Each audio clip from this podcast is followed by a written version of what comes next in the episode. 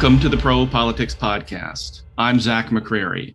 I've been working in politics for the better part of two decades, but at heart, I'm a political junkie who wants to talk to interesting people involved in politics. Today, I'm joined by Ellen Malcolm, who founded Emily's List in 1985 and served as its president for 25 years until 2010. There are very, very few people who've had more impact on American politics over the past few decades than Ellen Malcolm. When Ellen founded Emily's List in 1985 with 21 of her fellow founding mothers, only 5% of the US House were women, and there had never been a Democratic woman elected to the Senate in her own right.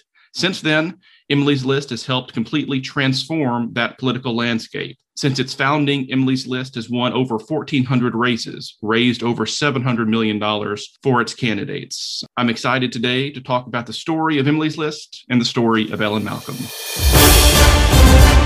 Ellen Malcolm, tell me how you grew up. I grew up in the suburbs of New York in Montclair, New Jersey, um, with my parents and, and two half brothers. My my father died when I was young, and my mother remarried, and my brothers are um, from that marriage. And uh, it was a pretty conventional 1950s suburban Republican upbringing. And did you grow up in a political family? You know, I my family really wasn't that political per se. I mean, they read the newspaper every day, and when there was a presidential election, they would be discussing it. And I remember going to grade school and when Eisenhower and Stevenson were running against each other and and it being a Republican area, all the kids are running around going, Eisenhower's got the power, Stevenson's a jerk, and all kinds of highly sophisticated uh, political discussions. Certainly, I remember the Kennedy race and Kennedy Nixon in 1960 wasn't very political. My mother was very involved in community affairs in Montclair. And eventually, when I became 21, somebody had asked her to be Republican committee woman. And so she was on the ballot in my first election, uh, running for Republican committee woman. So she was somewhat involved in that. The funny part about that is I just turned 21 and I'd been working for Gene McCarthy and was wanting to end the war. I told my mother I was going to go register as a Democrat. She was shocked. And then she kind of laughed and she said, Well, if you register as a Democrat, you can't vote for me. she laughs. She says she thinks she got my stepfather and my grandmother's votes, and that was probably it. But whatever it was, it won.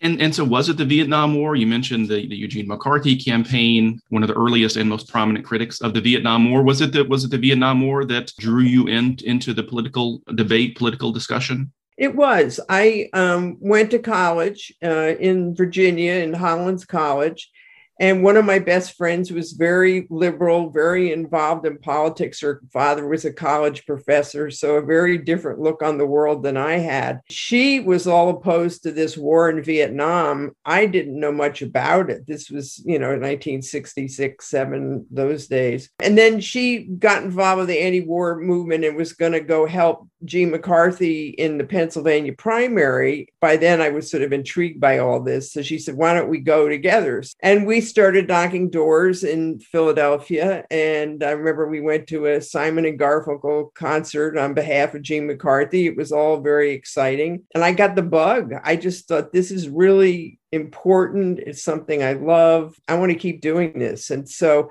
I volunteered for the McCarthy campaign uh, when I went back home to New Jersey over the summer. I was uh, more interested in politics after Gene McCarthy, certainly, than ever before.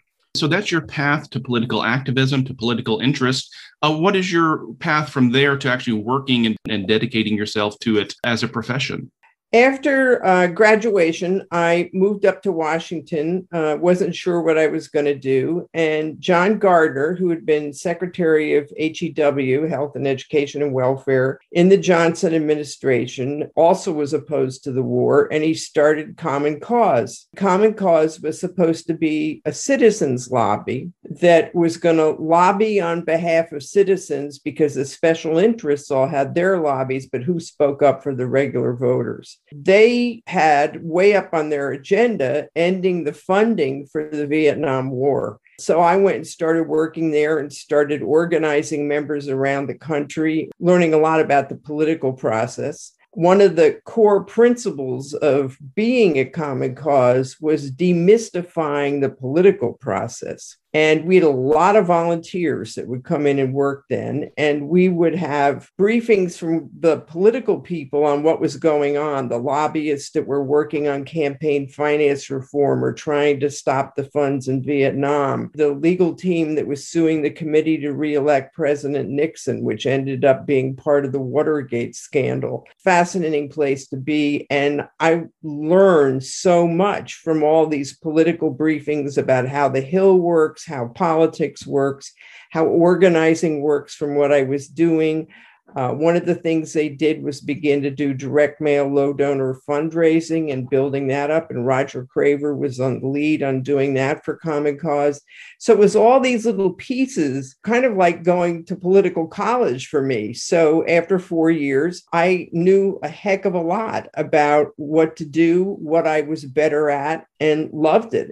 And certainly people associate you with Emily's List. But before Emily's List, you had a stop at the National Women's Political Caucus, but one of the earlier organizations that tried to politically empower women. What, what is significant about that organization and your in your time there? Yeah, the, the National Women's Political Caucus was part of the strategy, I guess you say, that was developed in the 70s to give women political power. And now is doing a lot of work on lobbying on women's issues. And, and there were other organizations specializing in issues. But what the caucus was all about elections and politics and getting women uh, involved in that. I went there to be the press secretary during the big equal rights amendment fight, met a lot of women, both Democratic and Republican women, as a matter of fact, who were involved in this nonpartisan or bipartisan organization to elect women and began to learn what that was about and what some of the barriers to electing women to office are. And Ellen, who is Henrietta Wyndham? well, I um, I had the good fortune to inherit some money after my father died, and I turned 21, and I wanted to give it to different organizations in the nonprofit world, but I didn't want to be known as the donor because I was working in that arena, and so I eventually decided to start a, phil- a philanthropy that I called the Wyndham Fund, and Lael Stegall um, was the executive director of it. And I was the anonymous donor. Nobody knew who I was. And people were always trying to figure out who is this person, this Wyndham person who is writing these checks to all these women's organizations. And so we would laugh about it. And one day I said, you know, we should just invent a mythical Henrietta Wyndham will pretend that her she invented Tampax or something. She made all this money and was giving it to, to women's groups. And so Lael would come back from the summer and she'd go to a flea market. And once she found this absolutely perfect picture of this very strong looking woman with a bun we hung it over the water fountain where Henrietta was. And the funny part of the story was that um, after I was involved in some of this, the Washington Post did a piece on me. And in the piece, I referred to the Wyndham Fund. And so one day I was sitting at my office, and the secretary said, Ellen, have you got a minute? The Wyndhams are here and they want to meet you oh no, now what do I do? So I went out and I met this very nice couple from the Midwest somewhere. Their brother had sent the article, and they thought maybe they had some long lost wealthy relative, and they'd stop by and see if there was any resemblance to the picture. And I, I sort of awkwardly explained, well, there really wasn't any Henrietta Wyndham. It's the street I used to live on. They, somewhat confused, I think, left and went about their tour. It was an incredible strategy to protect my anonymity. And anybody that has the fortune to be in this situation, it's something to think about because when we treated it like a foundation, everybody worked through the deadlines of the foundation and all this and didn't come to me. It worked very well. But after a while, I thought, I'm involved in this. I really care about it. I really want to do more. Other women that have inherited wealth. And I very slowly came out of the philanthropic closet and acknowledged that, in fact, I was the donor for the Wyndham Fund. 1982, State Senator Harriet Woods runs for U.S. Senate in Missouri against incumbent John Danforth. Why was that race a catalyst for the creation of Emily's List? It was an amazing case study for what happened to women. Harriet Woods was running against John Danforth, diehard old school uh, Republican, former minister. She was um, state senator, very supportive of women's issues. And it turned out that one of the women that had worked at the caucus was roommates with her, or at least very close friends when they were in college. And so when Harriet was running for the Senate, Freddie sent us all letters about this great woman named Harriet Woods that was running for the Senate. And we all got excited and we wrote our checks to Harriet and waited to see what was going to happen. Well, what happened is the political establishment, uh, the Democratic political establishment in Missouri, never believed she could win, refused to help raise money for her or give her any significant money. Harriet was moving ahead in the polls, but she ran out of money and she became a sitting duck for Danforth to use his money to uh, characterize her, mischaracterize her positions on issues. And, and she ended up losing the Senate race by fewer than 25,000 votes. So it was a very close race. It certainly seemed to be, with a little financial help, a race that Democrats could have taken and, and held that seat. But, you know, the guys said no, they couldn't believe and they weren't going to do anything to help. And we were furious because this is what happened to women all the time. We hear all kinds of stories at the caucus of women who went to their local political funders, the Democratic funders, and were pretty much told, We don't think you're going to win. We don't think you'll be able to raise the money. And as a result, we're not going to give you any money. And so the women were just caught in this terrible, vicious circle. The Emily's List is created in 1985, a little over two years later than that. But is it fair to say in that 83, 84 range, is the idea floating around your head, a concept like Emily's List coming together? Does it go back that far? It does. Lael and I decided we wanted to figure out some way to break through this vicious circle that women were caught in. So we had a breakfast with some of the leading women in politics that we knew. Said, you know, what can we do about this? And I asked people, I went around the table and I said, what do you think we need to do to elect a woman to the Senate? It's kind of amazing. In those days, there had never been a Democratic woman elected to the Senate in her own right.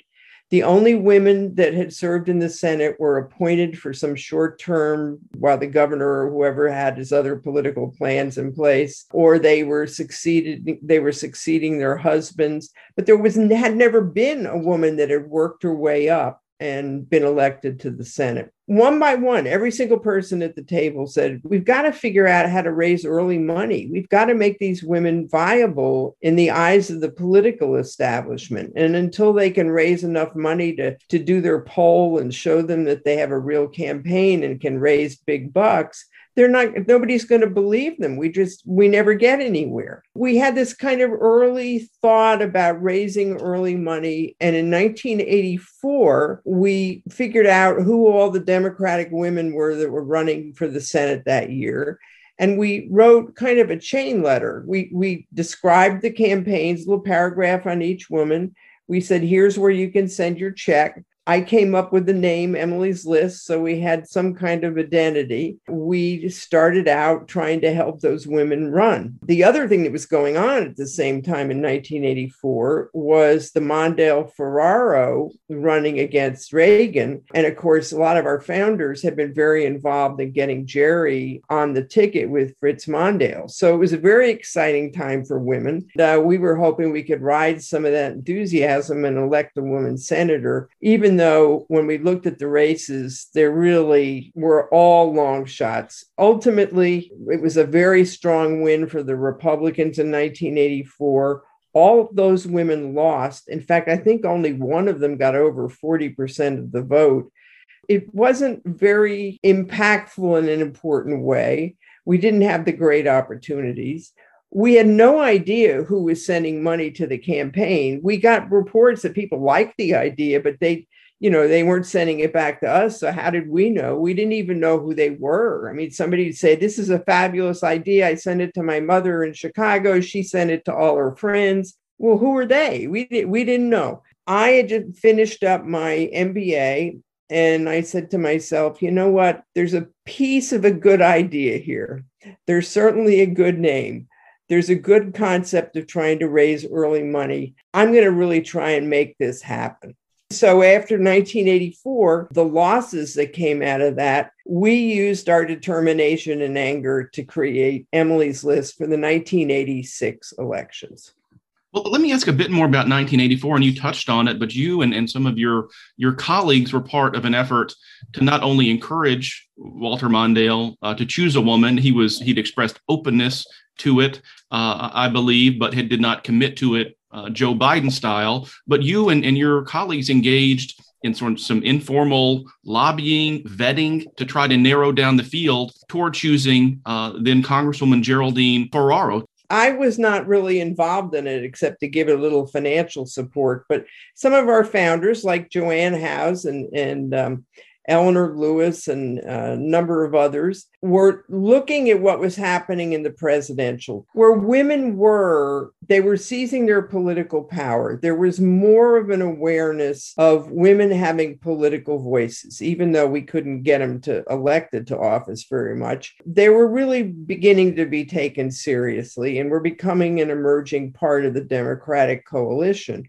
Mondale was always going to have a very hard time with this race. So there was a lot of buzz in the in the political world about maybe he should put a woman on the ticket. And all kinds of people were saying, yeah, we need to have um, a woman on the ticket. That's a great idea. But my smart friends said, if we don't figure out what woman should be on the ticket, this is all going to fizzle away and you can't fight a real person another alternative for for mondale with a sort of a, a, a, nice idea of a broad construct so they went about privately their very own process of going through all the women and the, they could find in big offices and vetting them and basically decided that Gerry Ferraro was the best woman to be on the ticket with Fritz Mondale. And so they did a lot of inside and outside lobbying. Uh, Tip O'Neill, for example, loved Gerry. It was a was a big factor in all of this, and talked to Mondale. Sure enough, Mondale decided that he wanted his nominee Gerry Ferraro, and it was a phenomenally exciting moment.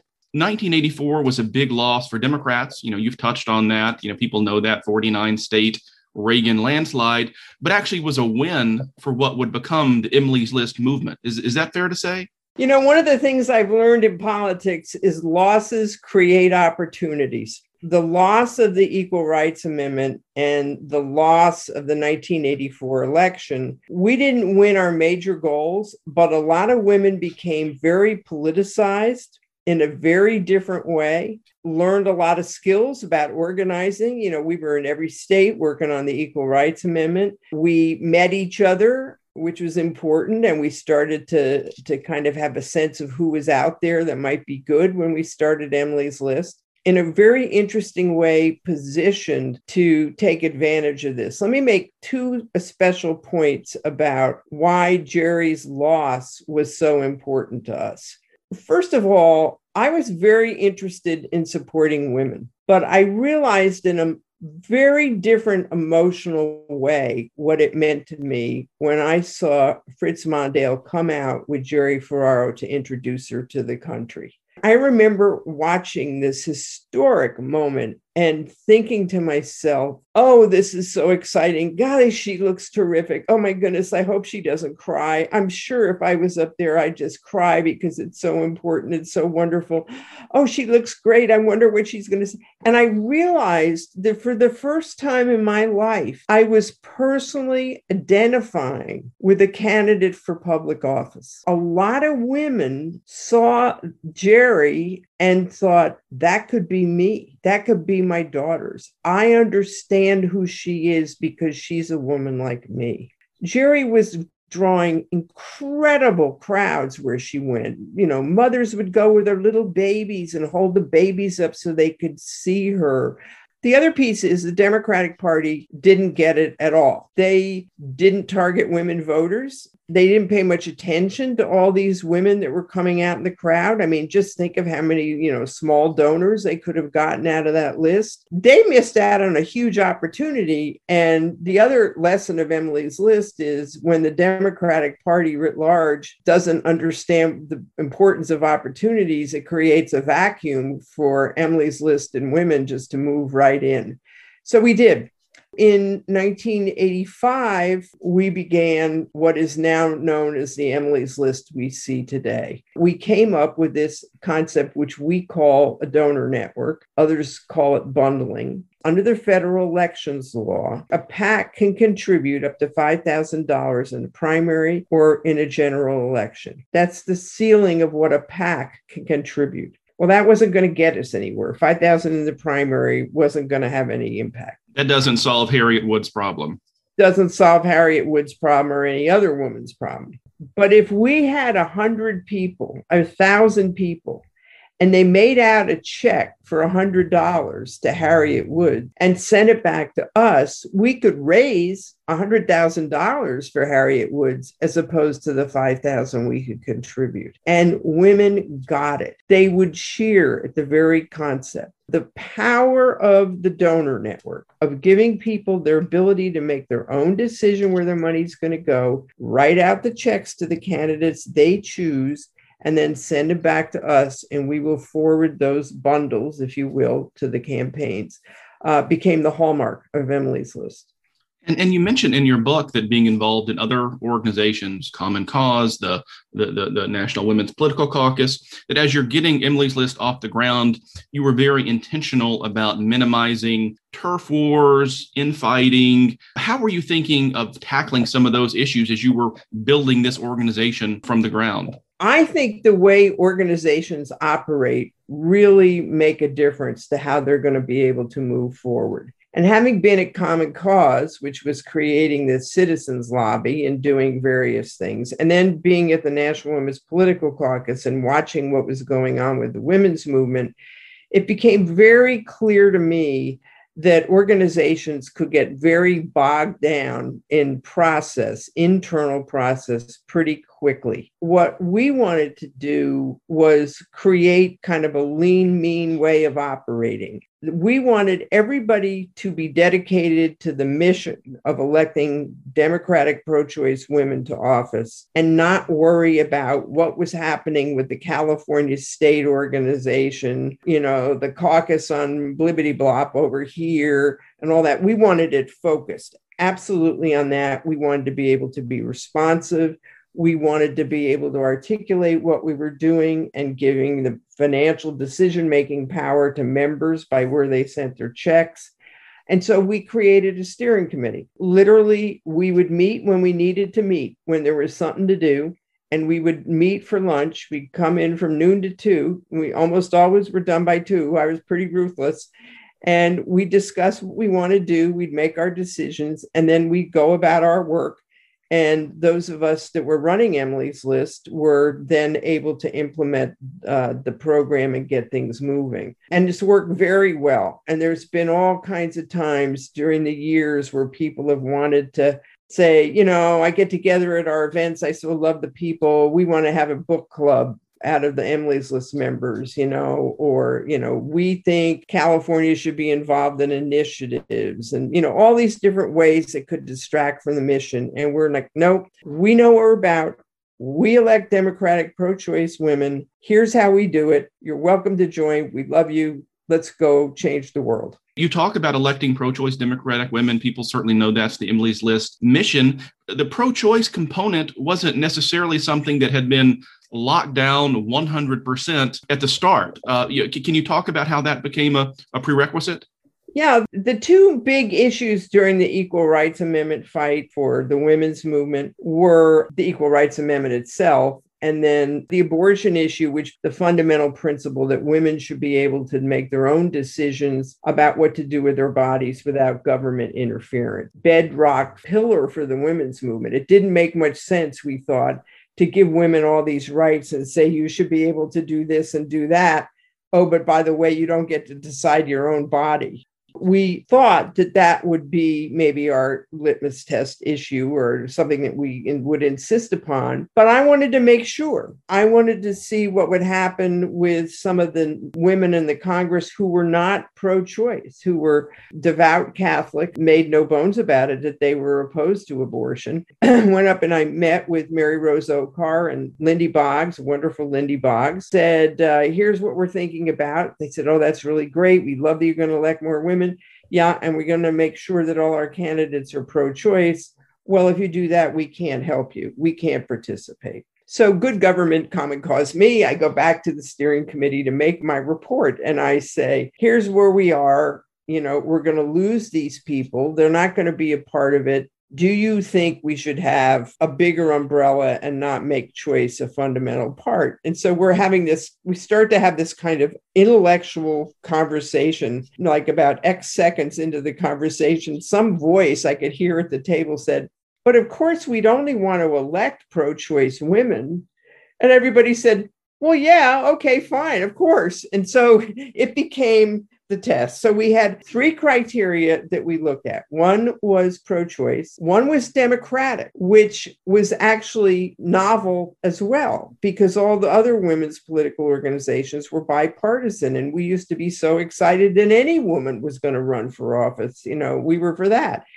But we said, look, we've been around, we see what happens. The Democrats are different from Republicans. We need to control the Senate and the House and the White House. Let's just elect Democratic women. And then the third thing that we looked at was whether or not the candidate had a realistic chance of winning the race we had, I think, a contract with our members. We're going to tell you who's out there running. We're going to give you their positions on all kinds of issues and you write checks to whoever you want. But our pledge to you is we think these women have a shot at this race. We are not going to recommend candidates to you who couldn't win if their life depended on it. And so that was the third criteria that we looked at. 1986 is really when it starts in 85, but the 86 cycle is really when when Emily's List starts uh, making its presence felt. And again, this is again one of the things I think is really interesting about your book is uh, you know it goes into some depth on all these election cycles. But you talk about there was some discussion in 1986 of candidates who might run. Rosalynn Carter, Jimmy Carter's wife, uh, uh, Sally Ride, the astronaut, might run in California. None of those do. Uh, but someone who does run uh, is Barbara Mikulski, then a House member. Can you tell uh, the story of your that first meeting you had with then Congresswoman Barbara Mikulski and just speak to the the, the impact of, of that one Senate race in Maryland on, on what we now know uh, to be the the the larger footprint of Emily's List? to show you how a neophyte I was in this, I had never met a member of Congress. So I was pretty excited when Wendy Sherman, Barbara's chief of staff, said that the congresswoman would like to have lunch with me in the House. So I went up kind of nervous and whatever. Subsequently, Senator Mikulski said to me, Ellen, let me explain to you Maryland politics. She said it's a highly Democratic seat. It's a state. It's three to one Democratic registration. So whoever wins the primary is highly likely to be elected to the Senate if you want to win a Democratic primary, you really need to come out of the Baltimore media market. There are Democrats in the suburbs of Washington, in the wealthy county of Montgomery County, but the Democratic votes are in Baltimore and Baltimore City and Baltimore County. And people know me there, they love me there and that's how I'm going to win this election. So I tell her about Emily's list and how I'm telling people if we get a thousand people and they write, you know, hundred dollar checks, and you know, we didn't know if this was going to work, but that's the, the certainly the plan. So I tell her this, and she says, "Great!" And she takes out her pen and her, her piece of paper and she writes down Emily's list, $100,000. And I thought, oh my goodness, this member of Congress just told me she, that I have to do what I said I was going to do. I better get back to work and make this thing work. So we did. Barbara Mikulski's race was again another case study of what happens with women. First poll came out way in advance of the election. Barbara was running against the sitting governor and uh, a member of Congress from Montgomery County, that wealthy suburb that didn't have the Democratic base vote in it. And she was way ahead, double digits ahead. So she goes to the party funders and she says, Look at this poll. I'm a 10 year member of the House. I'm running for the Senate. You can see I'm going to win. May I have some money? And the guys would say no it's just name recognition. You're not going to win. We're going to we're going to support the guy from montgomery county because he's going to raise all this money. Same old story same dynamic with harriet. Like here we go again only this time we had Emily's list, little brand new Emily's list that literally had at that stage fewer than a thousand members we sent out our first candidate mailing. We recommended Barbara Mikulski and Harriet Woods, who was running again in, in Missouri, and said, please write checks to these two women. And then we just sat down and prayed because who knew if anybody was going to do this strange and unusual thing. Next thing we know, we're getting checks and we're getting $100 checks. Sometimes we get 250 checks. Sometimes we get a $1,000 check.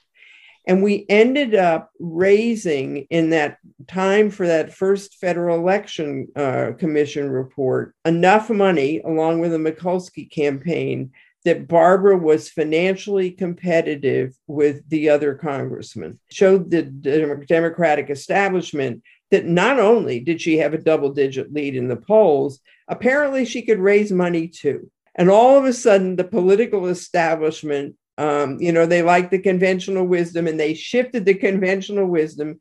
Everybody went over and started writing checks to the person who was going to be Senator Barbara Mikulski. Her opponent's money dried up and she ended up winning the primary handily, really. So early money is like yeast. We made the dough rise, and it did, in fact, make Barbara viable. And it did, in fact, make history as she became the first Democratic woman elected to the Senate in her own right. And I'm not sure any elected official is more intertwined with Emily's list than Nancy Pelosi, uh, you know, for years and years, for virtually the entirety of the existence of Emily's list. Uh, but your first meeting with Nancy Pelosi is an interesting story and perhaps gives some insight as to how, even, and this is in the 80s, mid 80s, that Nancy Pelosi was a very formidable political uh, presence. So, uh, can you give a glimpse on that first interaction you had uh, with Nancy Pelosi?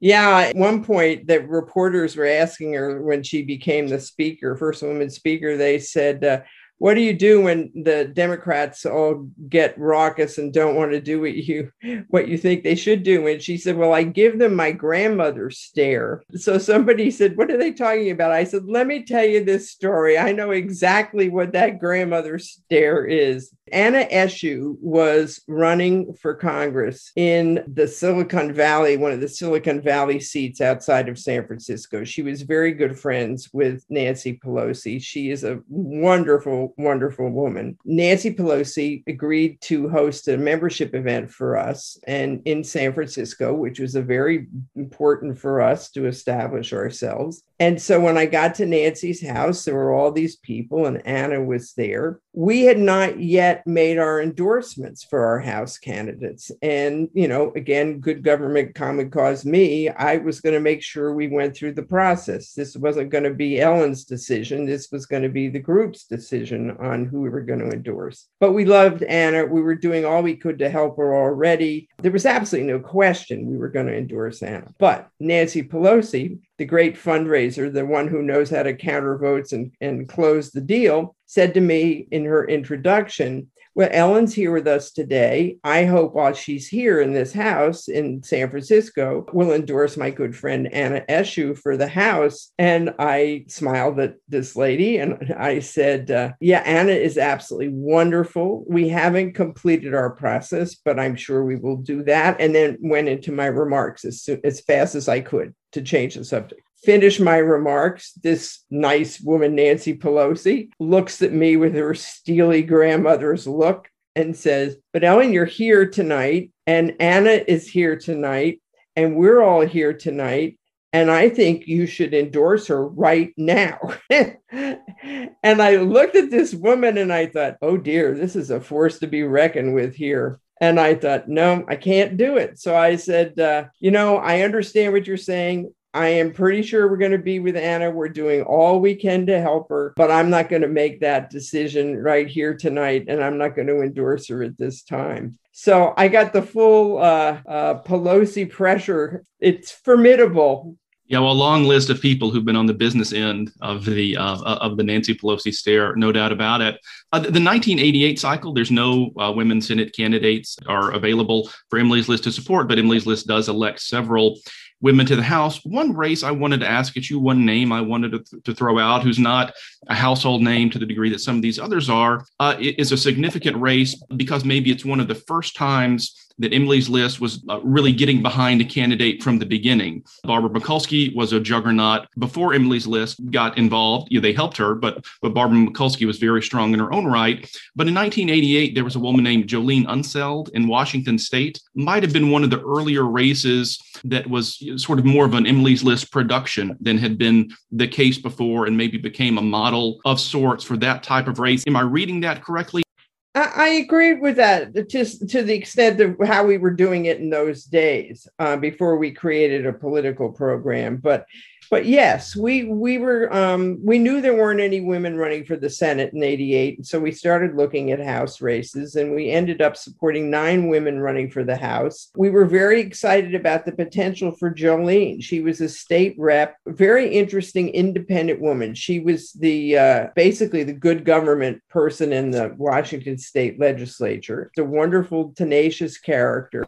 She had been married to Willi Unsoeld, who was a very famous mountain climber who was unfortunately killed uh, on a climb with some students um, before that. So she was Willi's um, widow and people knew her from that and they knew her from the legislature but it was still a tough race. We had to raise a lot of money and i remember a friend of mine was here in recovery from back surgery and she was staying in my guest room. And the night of the primary in september we had been raising money for from jolene from all around the country and she'd been working hard but we didn't know what the results were going to be. And i remember getting the call late at night saying you know what? She's going to win it and going into my friend and saying, you know what, this damn thing actually works. We raised money for her. We convinced the establishment she was the right candidate, and she ended up winning a House seat. And your book is really worth the price of admission just for the uh, discussion and a chapter or two on Ann Richards. It, it, felt like from reading your book that you you were perhaps as emotionally invested in Ann Richards' campaign as perhaps uh, any other in those first several cycles. Is that was that the case? That absolutely was the case. We had known Ann for years through the National Women's Political Caucus, and there was a wonderful group Martha Smiley, Jane Hickey, and a number of others that were the caucus in Texas, and they were ardent feminists. And they were, I remember they they created a whole exhibit about women in Texas history because nobody ever taught anything about women in, in Texas. And they throw it in the back of the station wagon and they go to different little towns and and schools and do a little talk about the women that are actually important in the history that you don't know about.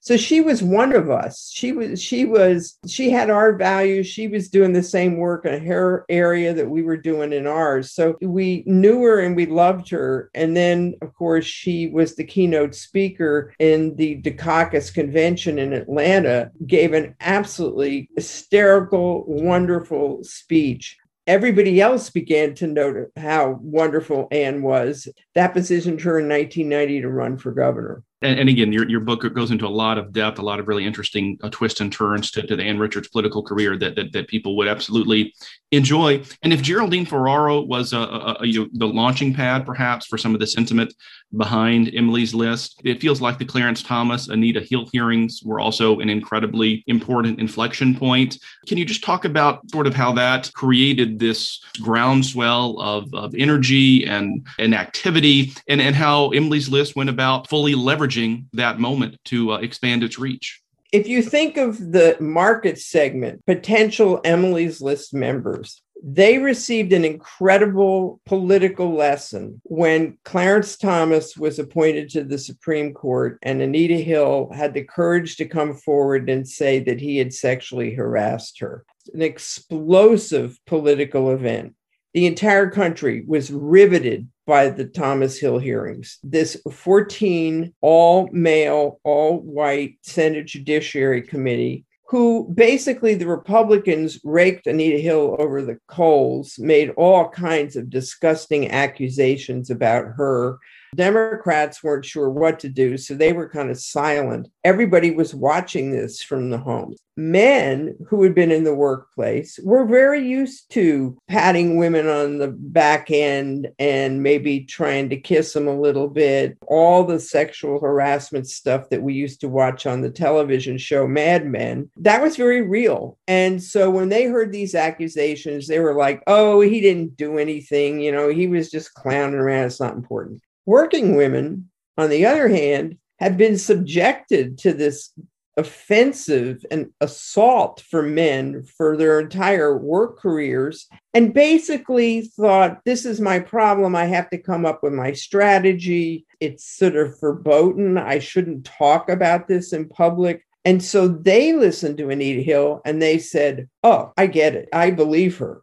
and so our market segment, who are these potentially working women, had this eye opening experience. They started sharing all their experiences of sexual harassment. They became very politically energized, very angry, and they learned that there weren't any women in the Senate to speak of to, to present the women's view. So, on this issue that was so different between men and women, you had a 14 white males on the Senate Judiciary and no woman to defend Anita Hill. And so they wanted to elect women. And electing women to the Senate became the battle cry across the country. Really, 92, it feels like, was the breakthrough that you had been looking for. Absolutely was. 60 Minutes wanted to do a story on this phenomenon that was taking place, this energy around electing women, and somehow they discovered Emily's List in the process, and they, they did a whole segment on Emily's List in the March uh, before the election. It was the most watched show on television at the time. The response was unbelievable. Now, you have to really understand what Emily's List was at that time. We had seven staff people, the entire database of Emily's List on one computer, so very small, and after the 60 minutes aired, we got 16,000 phone calls from people in the next week saying they wanted membership information. People were just sending us $100 checks, which was not easy because there was no internet. You had to make a often a toll call to directory assistants to figure out if Emily's list was in Washington and what was the address. Bottom line is by the end of the election, We'd gone from 3,000 members to 24,000. We raised about $10 million.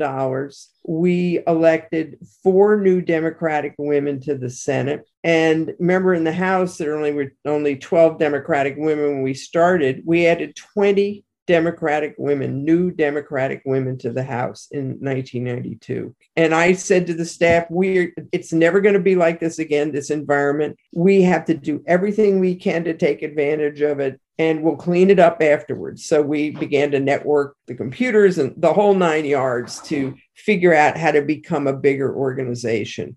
That election, not only did it elect all those people to office, but more importantly, it gave Emily's List the resources to go from just being a fundraising organization into, into being a full scale political organization. And I'd encourage people to go back. We have a previous episode in the archives with Rose Kapolczynski, who managed Barbara Boxer's U.S. Senate campaign in 1992. Certainly a good example of the power of that uh, cycle, the the year of the woman, as the media called it. We, we just started to scratch the surface here. Not one perhaps that is that is the most glamorous. Uh, a 2004 race, a primary that elected Gwen Moore in a Milwaukee-based uh, U.S. House district in Wisconsin, an open seat. Uh, also seems like it became sort of a model, an, an evolution of the model of how Emily's List could operate yeah, it was it was a fantastic, fun win. I hired Mary Beth Cahill to be our um, political director and then became the executive director to put together the political program from Emily's List. And so she began the early 90s. And we began doing things like training people to work in campaigns, how to be campaign managers and press secretaries and those kind of things, fundraisers. We had people on the staff that had experience uh, in these um, uh, house races. You know, when you run for the house, often it was the first race or um, maybe they'd only been a state rep and didn't know how to make a big congressional campaign. So we had people on the staff that worked with the campaigns. We did all kinds of work to eventually mobilize women voters, realized very quickly that women had the power to make the difference for our women candidates and for Democrats up and down the ticket. And so we had these three parts. And then the fourth part was beginning to do training at the state and local level.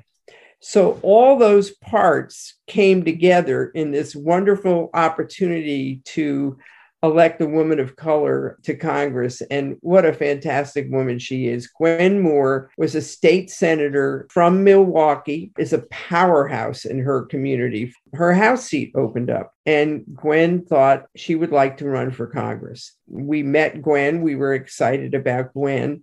But Gwen had some real formidable challenges. One is that the Democratic establishment, including the governor um, and the most powerful member of the House at that time, David Obey, were in favor of her opponent, who was a trial lawyer that had been cha- uh, chair of the Wisconsin Democratic Party, the ultimate old boys network of Wisconsin. Gwen, from this poor state senate area from Milwaukee was going to face a very well funded opponent that had a lot of political support. All the pieces that I just described, we helped her do an assessment and figure out how to raise money. Uh, Jen Pelagia from our staff was in there all the time, helping put the campaign together, advising her. And what Gwen had was a very solid grassroots network that loved her they were doing all they can to support her, but she was they were they didn't have a lot of income. One lady arrived one day with a brown paper bag with pennies in it that she'd been saving it. And that was her contribution to Gwen. So what we were able to do was broaden that and introduce Gwen to our membership and donors across the country so she could begin to contact them we ended up doing a big get out the vote program in the primary race. And uh, at the end of the day, Gwen won the primary with over 60% of the vote. Uh, it was a fantastic victory. And Gwen, there were so many people from Emily's list coming in to help her that she finally gave up on all who did what and what their names were. And she just referred to them as Emily Jen, Emily Heather, when she called me Emily Ellen, I knew I had arrived. I was pretty proud of that. Uh, she's just a fantastic woman. She was the first African American to be elected to the House from Wisconsin and uh, joined Tammy Baldwin in the House as two major victories of this full scale political operation. Gwen's victory was just the first step for us and, and certainly was our biggest and one we were most proud about. But we also realized that we now have a state senate seat that's open. And so we went to a the woman who was a state rep in the district and said, "You should run for the state senate." And she said, "Really?" And we said, "Oh yeah, absolutely. We want you to run for the state senate." So she said, "Okay, I'll run for the senate." And I said, "But but first, your first job is to go make sure you find somebody to run for your state rep seat because we don't want to lose that seat either." So she did and she recruited a woman to run for the state rep, and they all won, all three of them. And we said it was our first trifecta, as we had elected three African American women to office. One is the congresswoman, one is the new state senator, and one is the new state rep. It, it was a perfect combination of events.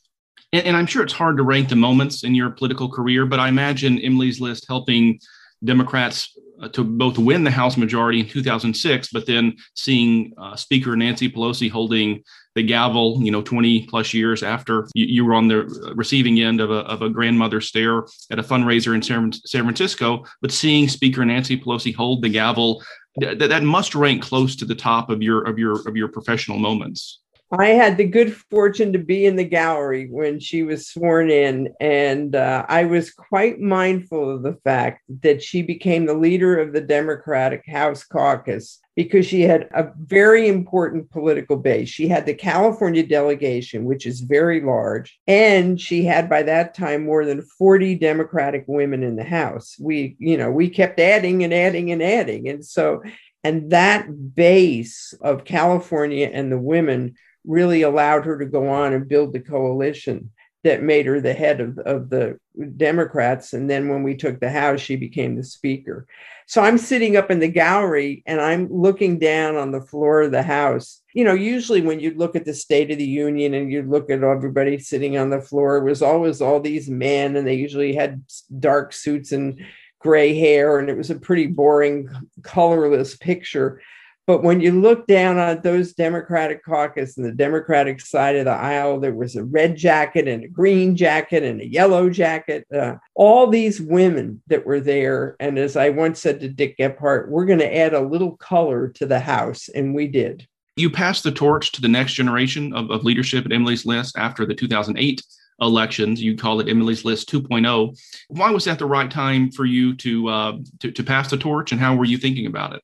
I had been the president of Emily's List for 25 years and really shepherded these challenges. I mean, these changes, this evolution of Emily's List into this very powerful full service political operation but I thought there were some new challenges down the road. I, you know, we were getting into the internet age and the importance of social media and what all that was going to be and how is that going to be involved in politics.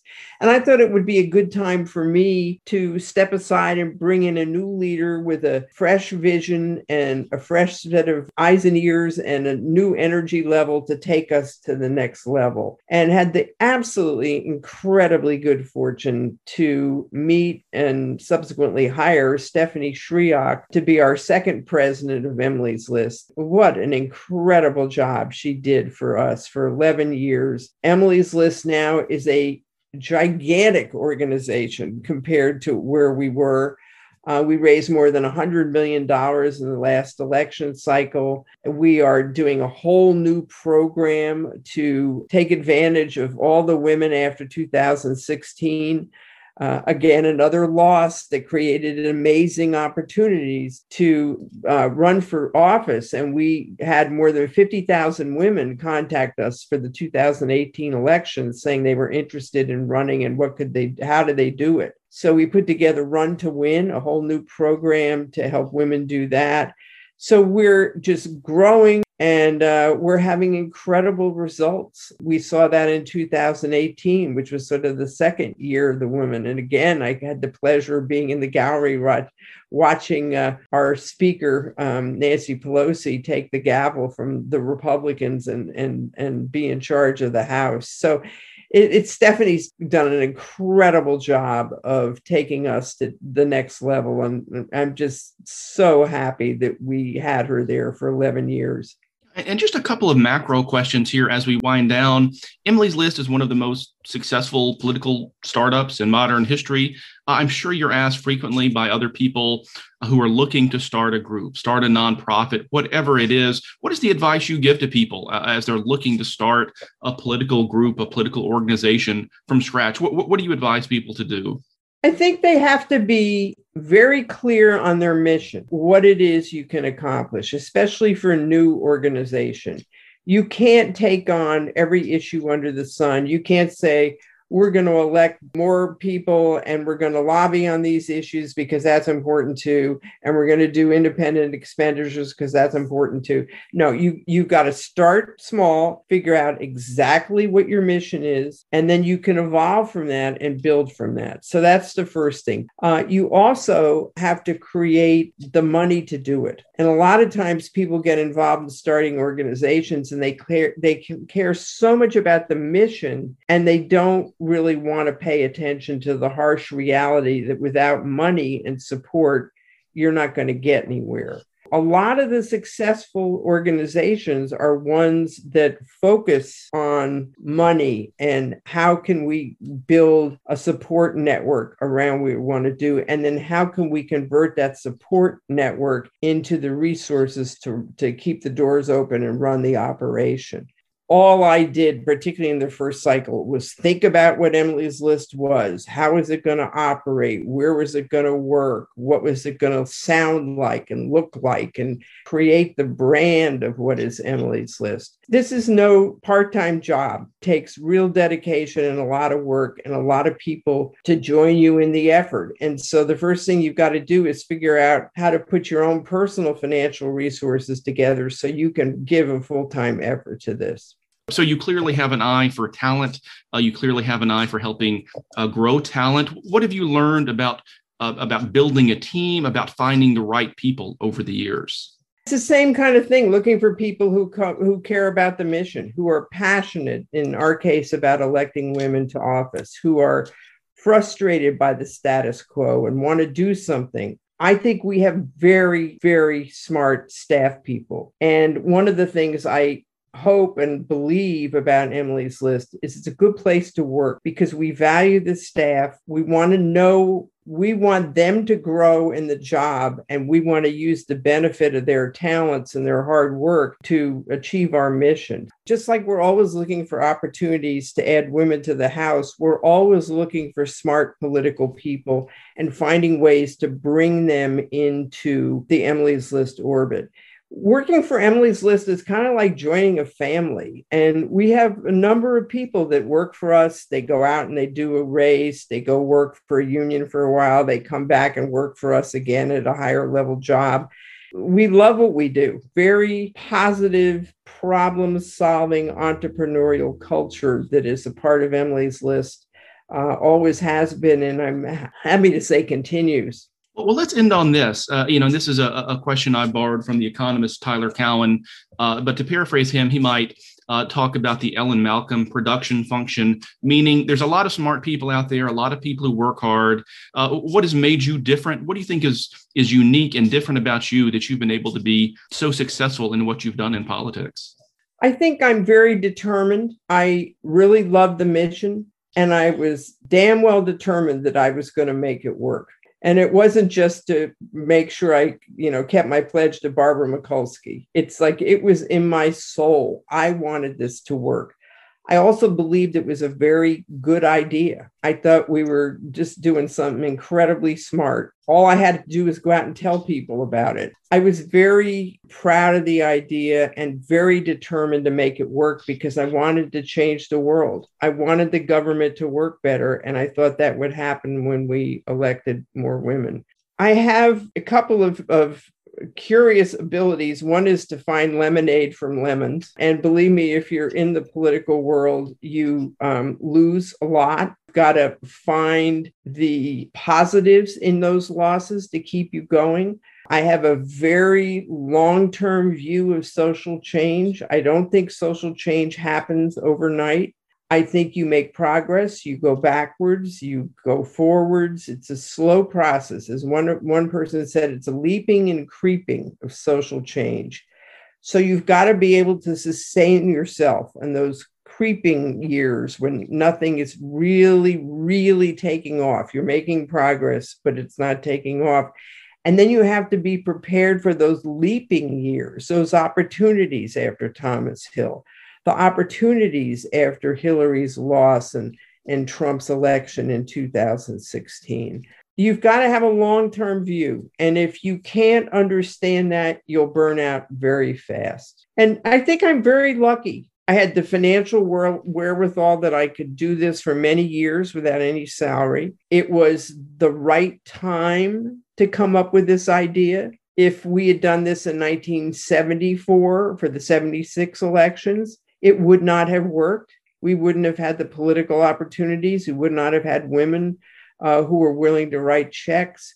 So we we were exactly at the right moment And we were able to grow for a while until our big leap from 92 took place. So, so I feel personally, I've been very fortunate to do this. I've loved every single minute of Emily's List, but I also think Emily's List is very lucky in that we started at the right moment and we maximized what we could do with the moment. Well, likewise, I feel very fortunate to uh, share this time with you here, Ellen just scratched the surface on uh, the story, your story, on the story of Emily's List. Absolutely, would encourage people to get the full version in your in your book, uh, "When Women Win," to track that down. But really, couldn't be more appreciative of your time today. Thanks so much. Thank you very much. It's been fun. Thanks for listening to the Pro Politics Podcast. Please subscribe so you can access each episode first thing every Tuesday morning. And if you're so inclined, leave a rating and a short review on your podcast app to help more people find this podcast. And follow us on Twitter and Facebook for updates on upcoming guests. Thanks for listening.